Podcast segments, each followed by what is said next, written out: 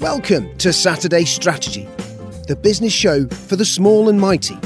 This is your host, Johnny Themans. Hello, and welcome to this second episode of Saturday Strategy, the podcast for business owners who want to cut the crap and get the answers. I'm Johnny, and I'm your host, and thank you so much for joining us.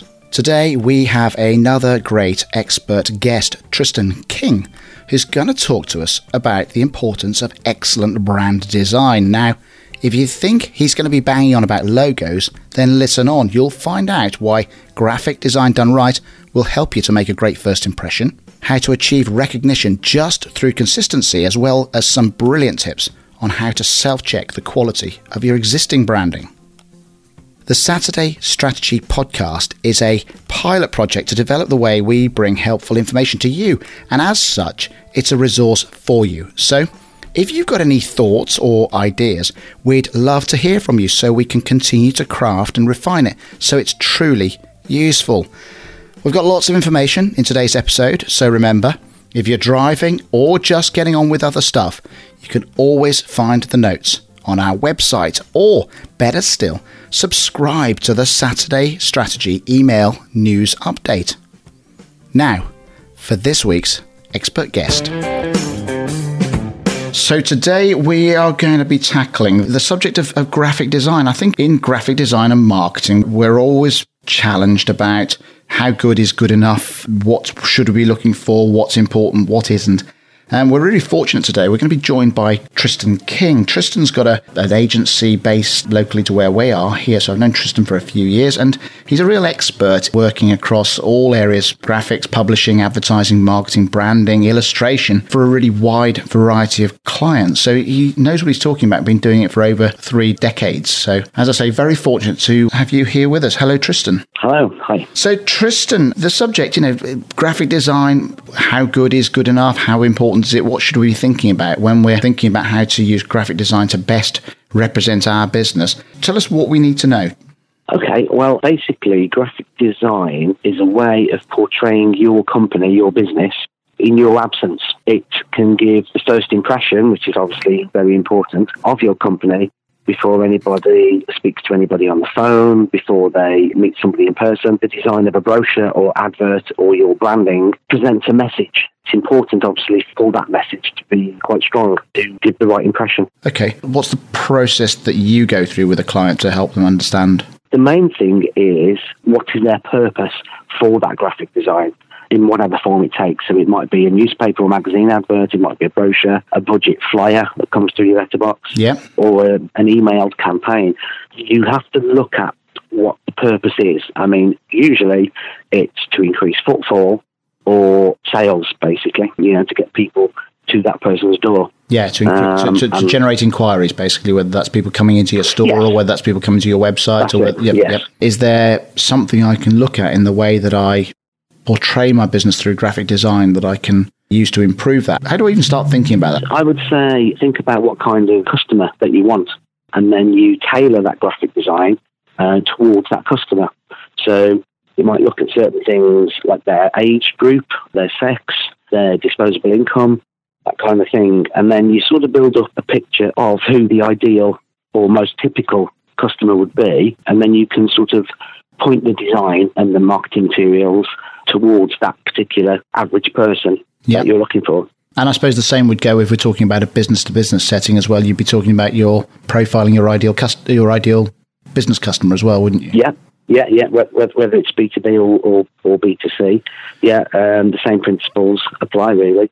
Know what kind of customer you're after. And so, profiling your ideal customer, what might I say there? So, let's say I'm a bed and breakfast or a holiday home or something, and, and I'm really looking for yeah. families to come. And I think that probably my best group is the staycation type people. So, these are people who are looking to bring a family or maybe two families together into my holiday let that I've got, and I want to contact them. Yeah. I'm maybe focusing on the fact that I do allow pets, so I'm, I'm using those as some sort of things there. Is this or is this already giving you information to get your ideas for graphic yeah, design d- together? D- definitely. I mean, for instance, you mentioned the pets and the families. You know, instantly a photograph, you know, is, is supposed to sort of say a thousand words. Yeah. If you used photography in your literature that included young kids having Yep. a good time, the golden Labrador jumping around. You're portraying that that's who you're aiming at, Yeah. and you're almost selling the lifestyle that that picture represents rather than the actual product. Yeah. Well, I'm a massive fan of continuity Mm-hmm. uh, because it really does strengthen the message. If you've got mixed fonts, mixed colours, if you can have consistent marketing, corporate colours like a primary palette and a secondary palette. So primary and secondary palettes. Just explain to me what those are. Oh, okay, so yeah. For instance, Cadbury's will have their Cadbury purple. That's their primary colour. Yeah. But then they might have secondary colours that they use, such as like um, a gold, Mhm. or they might have a light blue, depending on the product kind of thing. So, and also the same with fonts. You'd have a primary font that you would try and stick to for all your normal text. It might be a different one for headlines. And then you'd have sort of secondary fonts for sort of small, small print or for the website. So always try and use the same family of fonts and colours as well to get that uh, continuity Yeah. to strengthen the message. It does help actually. We've got a branding document which we had put together nearly 10 years ago now for Good to Great. We have five primary colours and five secondary colours. And if you look through our website, and we've, we've, we've stayed faithful to this, and we, you know, if you went through our website, you would not find any deviation from those five colours and those five secondary colours. So every every printed colour we got, every business card we have, every brochure we've ever done, every advert that goes in the paper, we only use those five colours or those uh, five secondary colours. That's really good. And I think when we get staff join us and stuff, some people feel that's a bit restrictive at first. And then I say, no, no, no, it means that we can actually do anything because we can maintain our brand continuity because the fact that it's in our colours, we've got that tie into our brand back from there. So let's have our logo somewhere and our colours, and then we can Yeah. do we can do what the hell we like then. Yeah, and then when you've got some longevity of using those colours and fonts, mm. people, the public, the potential customers, they start to recognise little things subconsciously, even mm. before they read the content or see your logo. If they recognise your colours or a certain amount of white space that you use, Yep. and that will sink into their subconscious then, and then, then they will start associating that literature or hmm. those advertising with your company, even Yeah. before they start looking at the content. Okay, can I take a risk? What colour is good to great?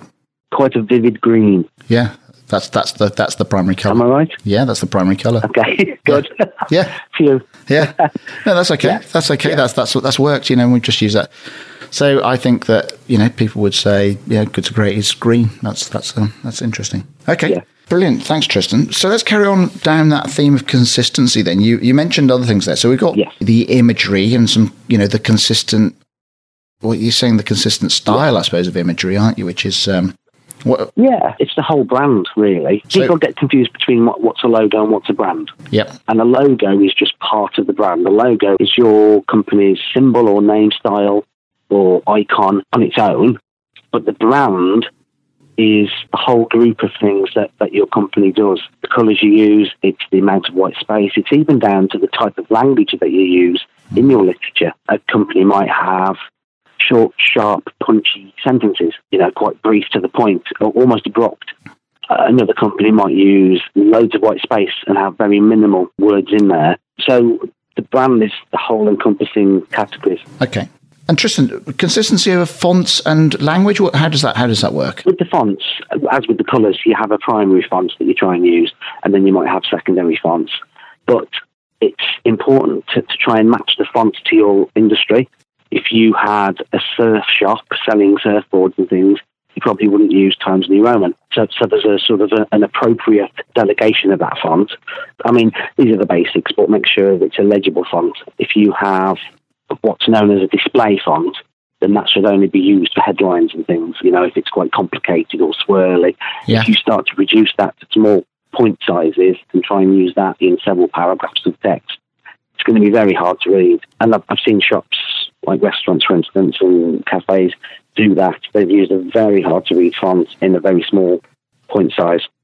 Uh, the menu, Um, the menu with the swirly writing. Yes. The specific one I'm thinking of is actually a flyer to try and attract people to this play. and people haven't got patience and they're a bit lazy, to be, to be blunt, uh, me included. And if it's too hard work to try and absorb the information from, people would just give in. Yeah. That's a potential lost customer. I know some people have, have trouble with contrast as well. If it's sort of like yellow text on on a green background. I saw uh, I saw a lorry once, like a curtain sider, Yeah. and it had red logo and red lettering on a blue background. Hmm. And even though I was one vehicle behind it, I, was amazed because of the struggle to read what it actually said. yeah. Whose idea it was, God knows, but uh, it just did not work at all. And that's down to contrast. So it's not just colours, it's the contrast. What I imagine to choose the right contrast is almost flicking a switch in your head to go to black and white mode. If you can imagine what you're seeing as black and white, what shade of grey would one colour be compared to another colour? So could we do that ourselves and actually just maybe take a photograph of of a leaflet we've done Yeah. or had done and and Yeah. just put put a black and white filter on it and see what it looks like? Yeah, exactly. Yeah, because uh, obviously mobile phones, you know, they've got all these filters. That that's probably a good test. Hmm. And take a photo of your work, obviously before it's printed and before you potentially waste money, and then turn it to black and white, and then see how that works. Yeah, definitely. You touched on language and stuff. I suppose that's as much as the sort of imagery is about getting a photographer. I suppose the language stuff is getting the advice of a copywriter at some stage and helping helping with that. especially depending on the type of graphic design. If you're designing a billboard, then generally you're whizzing past in your car. You've got one and a half, two seconds to take that message in. Hmm. So you wouldn't have reams of copy because people aren't going to take it in. They're not going to read it. Whereas if you've got people standing around at a bush shelter and you've got the bush shelter posters, then you can afford to have a bit more text. You need to think of, of how quickly you need to get your message across, and that's directly linked to the geography of, of where your advert is, really. If there's too much there, you don't take it in and it, it turns you off going. With banners and things like that and posters, you need quick, short, sharp message. And that leads me on to hierarchy, actually. Every Mhm. piece of design should have a hierarchy. So you've got what, whatever you want the reader to read and absorb first, and then what's second, and then what's third. And if you're clever, you can make the first hierarchy headline force you to read what's second. Often people uh, have a headline with a question mark, and then it kind of makes you want to read on for that answer. hmm So you're sort of drawing them in, or you can be uh, purposefully ambiguous, you know, and have a headline Yeah. that doesn't make sense initially. So therefore, you read further for it to make sense. Because obviously, the, the longer somebody is spending looking over your design, your leaflet, the more likely it is to sink into their subconscious, and the more likely they are to recognise you next time, and also visit and, and buy stuff. Okay, Tristan. I, mean, I think we've talked a lot about their the use of graphic design in print and and vehicle livery, uniforms, brochures, catalogs, all of those other things. Taking this then online and maintaining the consistency there, that I don't think that's your speciality. But how how do we maintain that link between the offline and the online type stuff? basically once once the branding has, has been sorted and, and you may or may not have a branding guideline, you can then give that information to a website developer uh, and programmer and obviously they can sort of follow your guidelines uh, to keep that con- continuity. Now the colours will change slightly, but you can't you can't help that because any full colour that's printed is made up of four colours: cyan, magenta, yellow, and black. Those four ingredients have different percentages to make all the colours, or most of them. Now, with on screen web stuff, you've only got three ingredients red, green, and blue. So there's it's impossible to match the colours perfectly because they're also backlit as well, obviously with the screen. Um, but you know, you, you, you do try and get as close as you can for that for that continuity. Mm. Mm. And it's better to go that way around as well, to have your logo and branding done first and then give that to the web people rather than the other way around. Uh, because sometimes certain web people might only think of their web world and only do things in screen resolution. Whereas with print, you need the resolution of things four times as high. If you can imagine a poor photocopy and you blow it up four times as large, you're blowing up all the sort of bad points uh, Yeah. of, of, of that of that artwork. Yeah, it's much more Um, much so more much more to- unforgiving. I think is what you're saying. Is that the Yeah, yeah, definitely, yeah, yeah. So if you start high res, and then shrink it down for the web, that's the best way of doing it. Oh, yeah, okay. Rather than the other way around. Okay, okay, good advice. Got to say thank you very much for, for, for coming on today. I think there's some really amazing information you shared there. No, thank you. How do we stand back and take an objective view of our business and uh, right now and and decide whether um, it's time to sharpen up our branding act and, and move things on to the next level? How do, how do we how do we do that? I mean, apart from obviously speaking to a you know a, a graphic design professional like yourself, that's the next step, isn't it? But how do how do I decide that now is the time to speak to somebody like you? Um, basically, if you look at your literature, your brochures, your logo, etc., if it's looking a bit tired and dated, um, you know, uh, or if it's a bit old fashioned now, or it doesn't fit certain modern applications. I mean, in the old days, sometimes your logo had to appear on the side of a brown cardboard box really large. Uh, but these days, it has to fit in a small square on your mobile phone in the corner. so not all logos are capable of doing that. So to keep up with modern technology, and it's also important to remember that you need to get customers through your door. So it might not be right to ask your niece or your son to design it for you because they've done a bit at college. Uh, you know, it, it, it, might, you know, you might need the professional in to sort of lift your brand and, your literature to the next level Yeah, uh, and look professional because Yeah, yeah. that's what it's all about at the end of the day. Breeding customer confidence. Tristan, thanks very much Yeah. for, for coming on. Tristan, how do, uh, and I would very highly recommend you, by the way. So, how would um, Thank people you. who are listening uh, get in contact with you if, if you wanted to, if they wanted to um, get to get that professional viewpoint on their on their current branding? Yeah, sure. Yeah. Uh, well, my email is hello at voodoo design dot agency. Voodoo, Uh, and if they Voodoo look at- Design. Yeah, Yep. voodoo design dot, dot agency. Yes. And if they wanted to look at my website, that again is www.voodoodesign.agency. Um, now, there are some big names on there, but I wouldn't want Matt to put off uh, the one man band, you know, the Sole traders, um, because I, I do work for Sole traders all the way up through to international companies. So uh, don't be put off by by the name dropping that I have on my website. We all do a bit of that. Nothing, nothing wrong with name dropping, Tristan. Brilliant. So, well, Prince Charles told me I shouldn't. So, Tristan, thank you very much for uh, for coming on. Um, it'd be great if you could come back again and uh, and help us out with this uh, with this stuff again. It'd be really really good to have you on. And uh, thank you very much for your time today. That's it for this edition of the Saturday Strategy Podcast. Thank you so much for sticking with us to the end.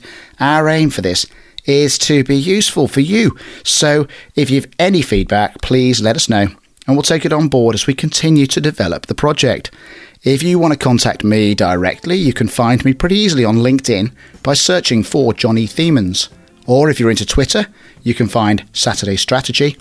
Or if all that fails, you can reach out on WhatsApp using 07977 437 360, and that is my personal mobile number.